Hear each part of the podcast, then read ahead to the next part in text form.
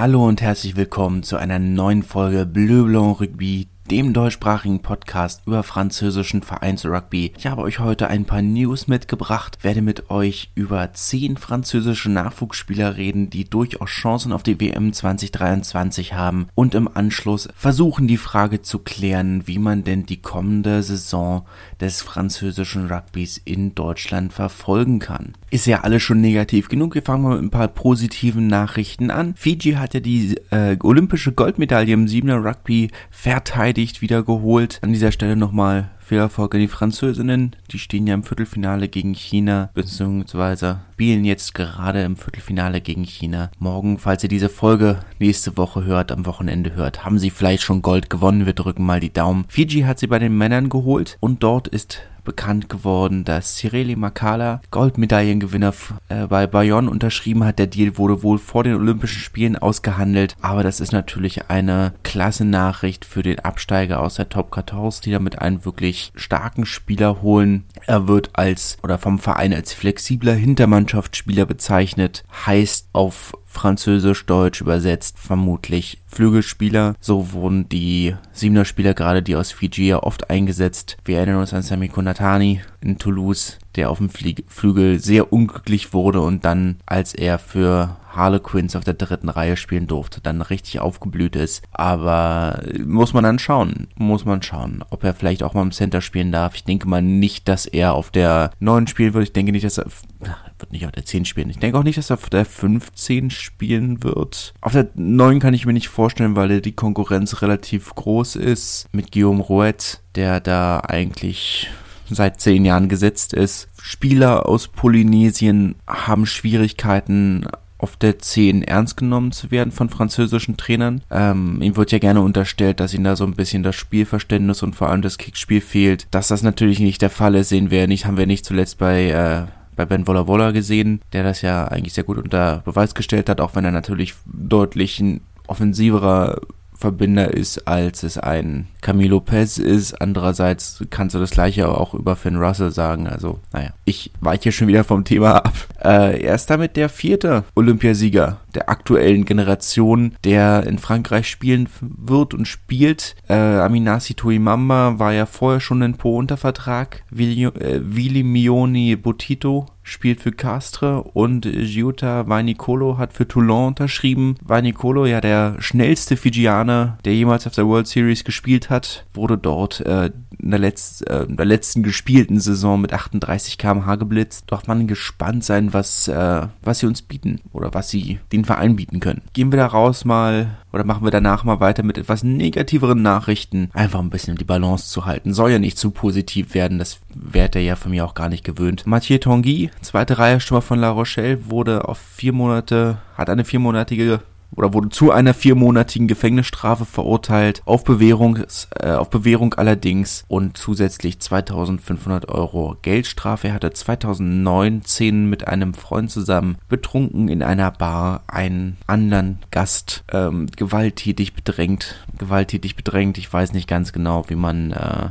es bezeichnen soll. Details habe ich nicht gelesen, ist denke ich auch gar nicht so nötig. Im Oktober soll nochmal nachverhandelt werden oder beziehungsweise verhandelt werden, ob vielleicht noch eine Entschädigung für das Opfer hinzukommt. Der Verein hat bekannt gegeben, dass äh, sie ihre Konsequenzen gezogen hätten und der Spieler seine Ethikprämie verliert, was auch immer das dann genau heißt, wird also auch gegenüber dem Verein eine Geldbuße liefern müssen. Aber damit wäre die Sache vermutlich dann gegessen. Ob das zu viel, zu wenig ist, muss jeder für sich selbst entscheiden. Ich tendiere dazu, dass das von Vereinsseite vielleicht ein wenig wenig ist. Das habe ich clever formuliert. Ist ja dasselbe wie immer als Sportart hängen wir uns ja dieses, ähm, dieses Schild einer moralischen Sportart, einer moralisch überlegenen Sportart gerne um die, gerne um die Schulter, gerne auf die Brust. Wir haben es heute schon wieder bei der Olympischen Siebener Übertragung vom, vom Kapitän der deutschen deutschen Siebener-Nationalmannschaft gehört. Äh, bei uns gibt es sowas alles nicht. Und wenn man sich das, wenn man sich das so auf die, damit so auf die Brust klopft, dann finde ich, muss man auch ein bisschen, muss man damit leben, wenn der moralische Anspruch höher ist. Ob das ihm gegenüber fair ist, ist eine andere Frage. Ich gehe davon aus, dass die französische Justiz da die richtige Entscheidung getroffen hat, aber keine Ahnung, ich bin kein Jurist.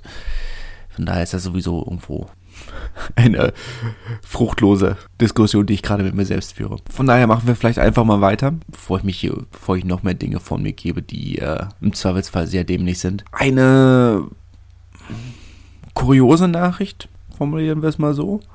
Äh, Bourg-en-Bresse, Zweitliga-Aufsteiger, unser Haus- und Hofverein. Ich rede sehr viel über den Verein, weil ich ihn sehr beeindruckend finde. Insgesamt hat von daher hat mich diese Nachricht schon sehr überrascht, dass der Verein, der ja bis jetzt von der Decathlon Hausmarke Offload ausgestattet wurde, den Ausstatter gewechselt hat und zu Intersport gewechselt ist, der Hausmarke von, Interst von Intersport Vestiaire du Sport, dürften der allererste Rugbyverein sein, der allererste große Rugbyverein sein, der äh, von dieser Marke, wenn man es denn als Marke bezeichnen möchte, ausgestattet wird. Jetzt muss man, muss man schauen, was genau das heißt. Wenn man sich die Website anguckt, ist das eigentlich eine Seite, wo jeder jeder Verein seine äh, seine Trikots selber gestalten kann und dann bestellt und ob das letzten Endes so ist, wie es bei Adidas bei vielen Vereinen früher war, das heißt, ja, wir sind zwar von Adidas ausgestattet, aber letzten Endes heißt ja, wir haben über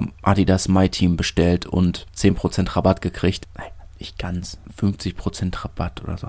Hat, haben die Vereine damals bekommen, als Adidas noch etwas größer, größer dabei war. Ich meine, selbst Brief die ja damals auch in der ersten Liga waren, die sind ja danach abgestiegen und seit dem letzten Aufstieg haben sie ja, schenkt ihnen Adidas ein bisschen mehr Aufmerksamkeit, aber davor war es ja, war es ja auch, waren selbst sie als Erstligist hieß, ja, wir sind von Adidas ausgestattet. Unsere Trikots mussten wir aber über die MyTeam-Seite selber bestellen und haben immer noch 40.000 Euro pro Trikotsatz äh, bezahlt. Naja, muss man also, muss man also schon, das scheint so ein bisschen, ein bisschen ähnlich zu sein, oder ob es dann äh, die lokale Intersport-Filiale in Bourg-en-Bresse ist, die, die diese Kosten übernimmt. Das sind vielleicht Details, die auch gar keine so große Rolle spielen jetzt für, für den Kontext dieses Podcasts. Aber man darf, man darf gespannt sein, wie diese Trikots dann hinterher aussieht und ob sich dieser neue Ausstatter im Rugby oder im professionellen Rugby etablieren kann. Ich glaube ja nicht dran. Man jetzt wo. Es ist halt so eine kuriose Nachricht, jetzt nachdem es also heißt, äh, Nike ist groß zurück im, im Rugby-Game, haben viele große Vereine unter Bonne unter Vertrag genommen, Canterbury sind größer als je zuvor, Umbros zurück äh, im Rugby. Wird, ist, eine, ist, ist eine harte Konkurrenz, aber man darf gespannt sein. Ist ja für mich, ich, ich liebe diese Zeit, dieser Offseason, wenn alle Vereine, so die ganzen, die ganzen neue Verpflichtungen werden offiziell, die neuen Trikots werden vorgestellt. Das ist eine Folge, auf die ich mich sehr freue, wenn wir die ganzen neuen Trikots endlich nicht vorliegen haben und wir sie uns angucken können. Oder ich sie mir angucken kann und euch darüber rede. Das ist ja eine Sache, auf die ich mich sehr freue.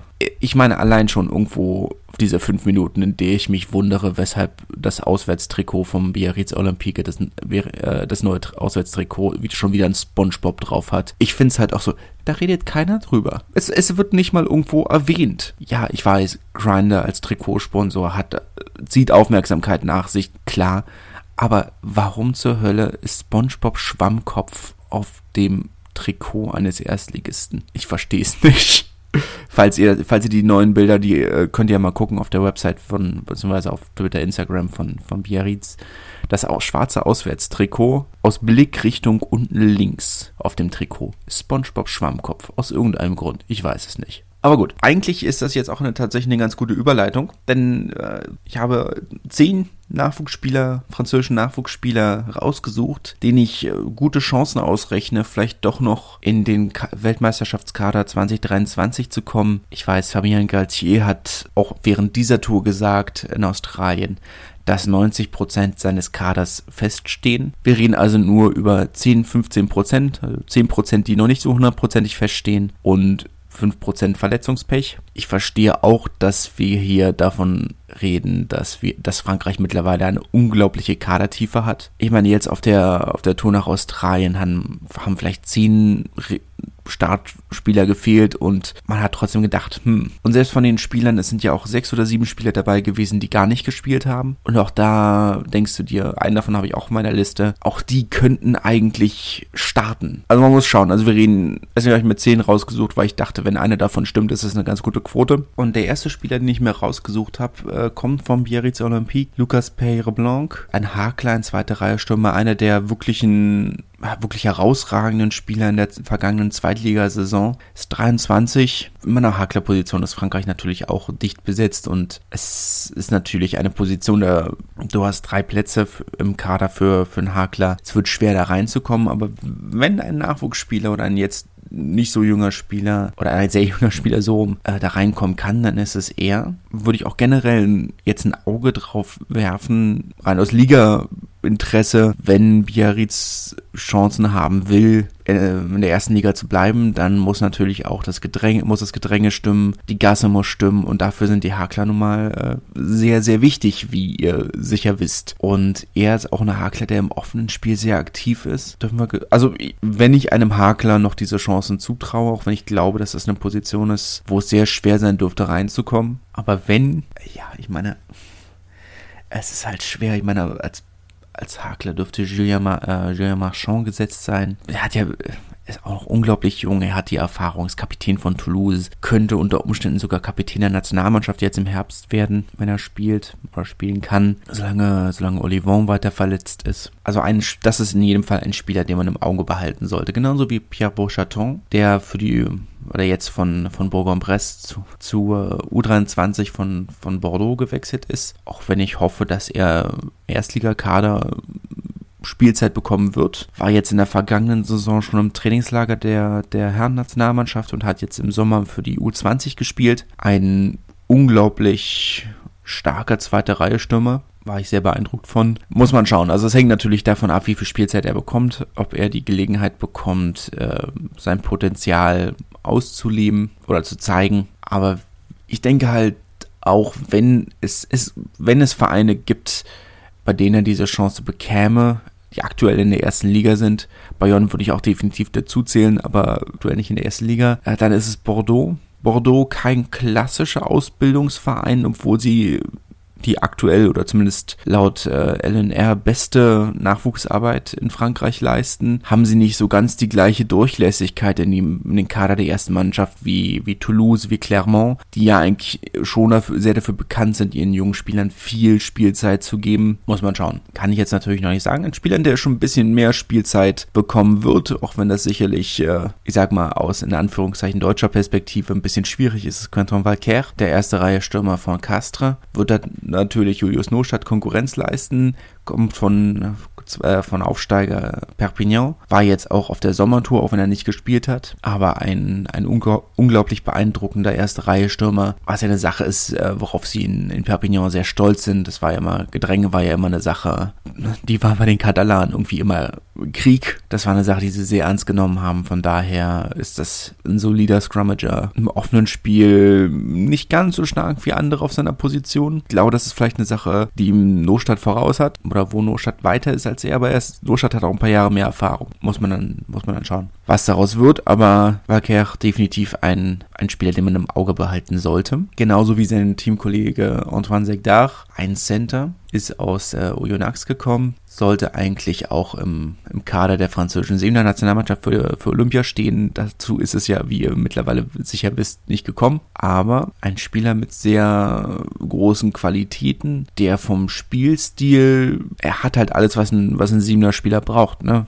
Ist ein guter Ballverteiler, ist gut in den Rucks, solider Tackler und auch erst 21 Jahre, glaube ich. Definitiv ein Spieler, den's, äh, bei dem sich lohnt, ihn im Auge zu behalten. Der nächste ist ein bisschen interessanter. Was heißt interessant? Er ist anders interessant. Samuel Ezeila, ähm, Flügelstürmer von Clermont, hatte nicht immer so die Spielzeit, die er verdient hätte. Ist ein sehr, sehr interessanter äh, Flügelspieler hat immer wieder mit langen Verletzungspausen zu kämpfen. Er ist auch dahingehend interessant, wie er sich, weil jetzt für ihn sicherlich so ein bisschen eine kritische Phase kommt, sollte er nicht für den französischen Kader nominiert werden, ist er nämlich äh, für den spanischen qualifiziert. Und da gibt es so ein paar, bei denen du denkst, okay, das ist sicherlich interessant, Jury Second von, äh, von Stade Francais, sicherlich auch so einer, auch einer, der auf der Sommertour war und nicht gespielt hat, der auch rein theoretisch für Spanien qualifiziert wäre. Das sind dann Spieler, wo du denkst, okay, die, für die kommt ja so ein bisschen die kritische Phase, wo sie sich vielleicht entscheiden müssten, ob sie, ob sie nicht stattdessen für Spanien spielen wollen. Also wenn ich also sage, das ist ein Kandidat für, für die WM 23, äh, muss das nicht notwendigerweise Frankreich heißen. Hoffen wir also, dass er gesund bleibt, weil wenn er gesund bleibt und Spielzeit bekommt, dann ist das definitiv einer, den man im im Hinterkopf behalten muss. Kommen wir zu, zu Clovis Lebay, der sicherlich eine der schwierigsten Aufgaben hat, in den Kader für 23 zu kommen. Ist nämlich ein, eine Neun, ein Gedränge halb eine Position, auf der Frankreich traditionell sehr, sehr gut äh, besetzt ist. An dieser Stelle auch ein kleines äh, sag mal, ich hätte auch hier an dieser Stelle genauso gut äh, Antoine Story nennen können, sein Teamkollege in Po auf der 10, der mittlerweile auch nur, oder der auch ein Kandidat aus meiner Sicht für die Nationalmannschaft wäre, weil eine ähnlich harte Konkurrenz hat auf einer neuerdings sehr tief besetzten Position für Frankreich. Aber auf der 9 ist Frankreich ja schon, schon immer sehr tief besetzt gewesen. Allein wenn man überlegt, was Baptiste Couillou, Paul Abadi, da gibt's sehr viele Kandidaten. Clovis Lebay hat den Vorteil, dass er vom Spielstil Antoine Dupont sehr ähnlich ist. Deutlich weniger physisch. Ist äh, sicherlich gute 30, 40 Kilo leichter. 10 Zentimeter kleiner. Aber vom Spielstil sehr ähnlich. Auch jemand, der auf der Australien-Tour war und nicht gespielt hat, was ich äh, überraschend fand, weil ich dachte, diese Saison es war er definitiv einer der Schlüsselspieler von Po. Hat fast, hat eigentlich jedes Spiel gespielt, wenn ich mich recht entsinne. Ich glaube, nur zwei Spiele hat er verletzungsbedingt verpasst. Aber absolut einer der für mich konstantesten und in seiner Funktion wichtigsten Spieler in der Top 14. Man muss ja auch irgendwie so ein bisschen in Relation schauen. Er hat für eine Mannschaft gespielt, die sich erst in der Nachspielzeit der, des allerletzten Spieltags vom Abstieg gerettet hat. Ist natürlich was anderes, ob du für so eine Mannschaft so einen Verein spielst oder für, für einen Doublesieger. In Relation ist das nicht so anders von der Qualität her finde ich. Aber wie gesagt, auch das ist eine sehr, sehr tiefe Position. Eher wirklich große Außenseiterchancen. Bessere Chancen hat Jaminet, Melvin Jaminet, der 15er von, äh, von Perpignan. Wir haben ihn jetzt alle während der Australien-Tour, oder haben ihn alle, die ihn vorher noch nicht kannten, haben ihn ein bisschen genauer kennengelernt. Das war seine allererste Profisaison. 22 Zweitligaspiele hat er bis jetzt gespielt und direkt für die Nationalmannschaft ge äh, geglänzt, hat auf dieser Tour alle drei Spiele gespielt, einen einzigen Kick verpasst als etatmäßiger Kicker. Und er hat auch, ich denke, er hat gute Chancen. Allein schon, weil er jetzt auf der Tour beeindruckt hat. Auf der anderen Seite ist Frankreich auf der 15er Position nicht so tief, tief besetzt. Ich denke, Thomas Ramos ist gesetzt. Allein schon, weil er auch die 10 auf internationalem Level abdecken kann. Ist natürlich für einen, für einen Trainer genial, wenn du solche Spieler hast, die, die mehrere Positionen abdecken können. Auf der anderen Seite wird's dahinter ein bisschen eng. Klar, Brice Dulin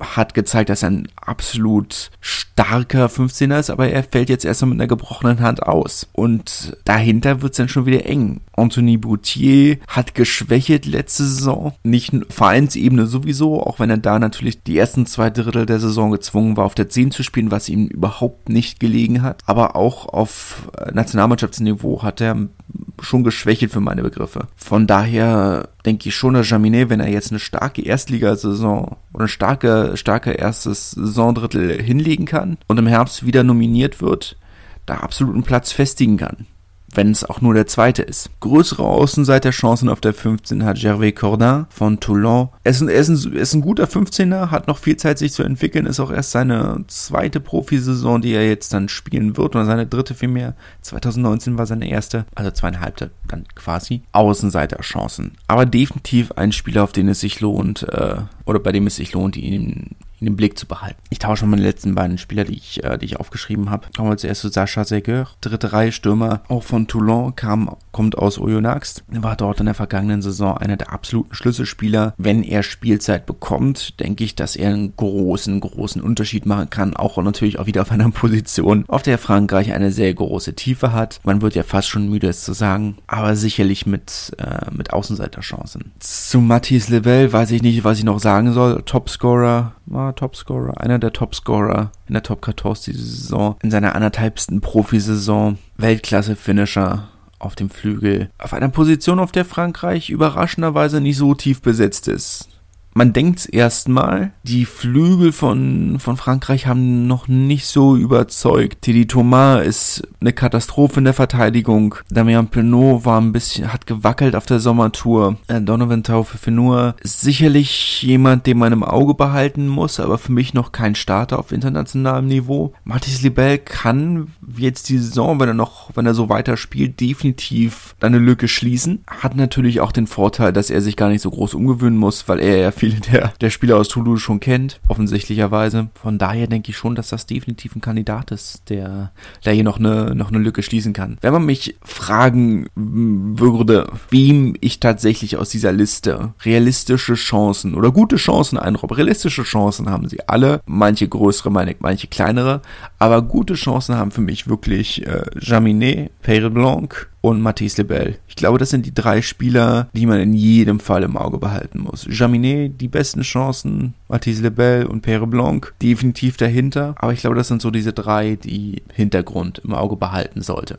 Ich glaube, diese drei haben wirklich, wirklich große Chancen. Den Rest sollte man einfach im Auge behalten, weil sie sehr, sehr gute junge Spieler sind und für ihre Vereine definitiv Unterschied, einen Unterschied machen können. Aber schon. Eine ähnlich schwierige Frage, die man sich als äh, Fan von französischem Rugby in Deutschland stellen muss, oder ähnlich schwer wie, wie die Aufstellungsauswahl von Fabien Galtier, ist, wie kann man französischen Rugby in Deutschland verfolgen? Kriegt die Frage relativ regelmäßig gestellt. Ich habe nie eine gute Antwort. Aber fangen wir erstmal mit den legalen Antworten an. Die illegalen, glaube ich, muss ich euch, oder die, die nicht hundertprozentig legalen, muss ich euch, glaube ich, nicht sagen. Zum einen denke ich nicht, dass ich sie euch an dieser Stelle empfehlen dürfte oder könnte. Zum anderen kennt ihr sie schon. Legal gibt es folgende Möglichkeiten. Man kann Canal Plus online abonnieren. Das kostet in der Basis 22 Euro pro Monat. Dazu, wenn man wirklich alle Spiele sehen möchte, der Top 14, kommen dann nochmal 20 Euro drauf. Sind wir also bei 42 Euro, die man im Monat dafür bezahlen müsste für Canal Plus und Canal Plus Sport. Da hat man dann alle Top 14 Spiele bei und drei Spiele der Pro D2. Das Donnerstagsspiel, das Fre äh, Freitag 2030 und das Sonntagsspiel ist natürlich ein Happen.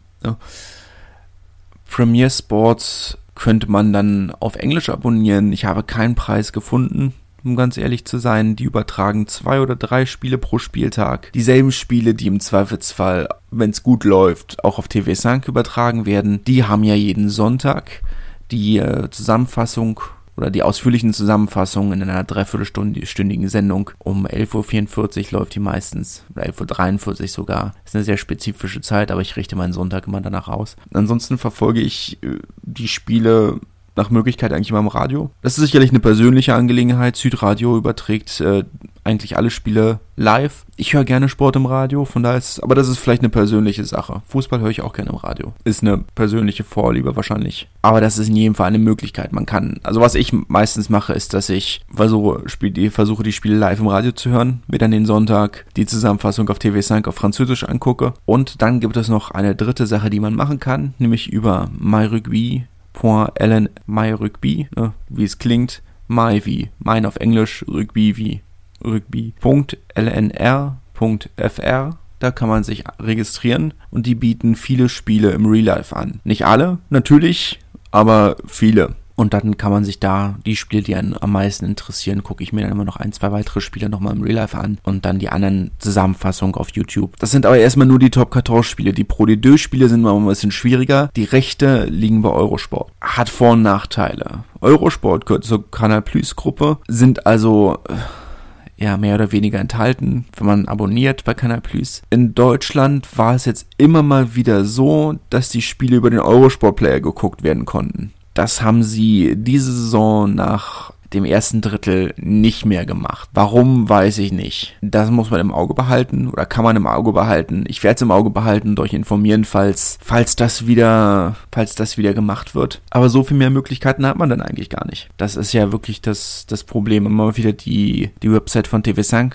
kontrollieren, ob sie vielleicht einen Spieltag äh, oder ein Spiel im, im Angebot haben. Meistens ist das das allerspäteste Spiel, das gezeigt wird. Das kann man immer wieder oder lohnt sich vor jedem, ich gucke eigentlich vor jedem Spieltag immer mal, immer mal rein. Die National macht es einem da deutlich einfacher.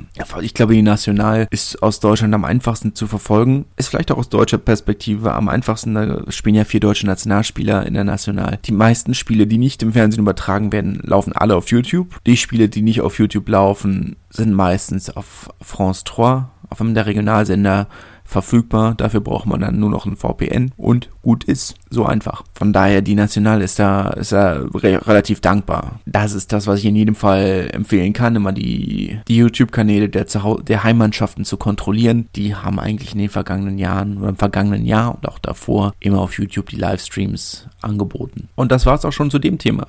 Keine gute Antwort eine teure Antwort und äh, ja, hört auch schon auf, ich habe eine teure Antwort. Die nicht besonders hilfreich ist, das verstehe ich auch und ich verstehe, dass es deprimierend ist, aber ich kann es leider nicht ändern. Wünsche ich erstmal eine schöne Woche. Ich habe mir noch kein Thema für nächste Woche überlegt, aber da lassen wir uns alle gemeinsam überraschen. Ich wünsche ein schönes Wochenende mit äh, hoffentlich einer französischen Medaille im Siebener Rugby. Ich habe noch nicht nachgeguckt, wie das Spiel ausgegangen ist. Ich lasse mich da überraschen und ich wünsche einen schönen Tag. Wie baut man eine harmonische Beziehung zu seinem Hund auf? Puh, gar nicht so leicht. Und deshalb frage ich nach, wie es anderen Hundeeltern gelingt, beziehungsweise wie die daran arbeiten. Bei Iswas Dog reden wir dann drüber. Alle 14 Tage neu mit mir, Malte Asmus und unserer Expertin für eine harmonische Mensch-Hund-Beziehung, Melanie Lippisch. Iswas Dog mit Malte Asmus. Überall, wo es Podcasts gibt.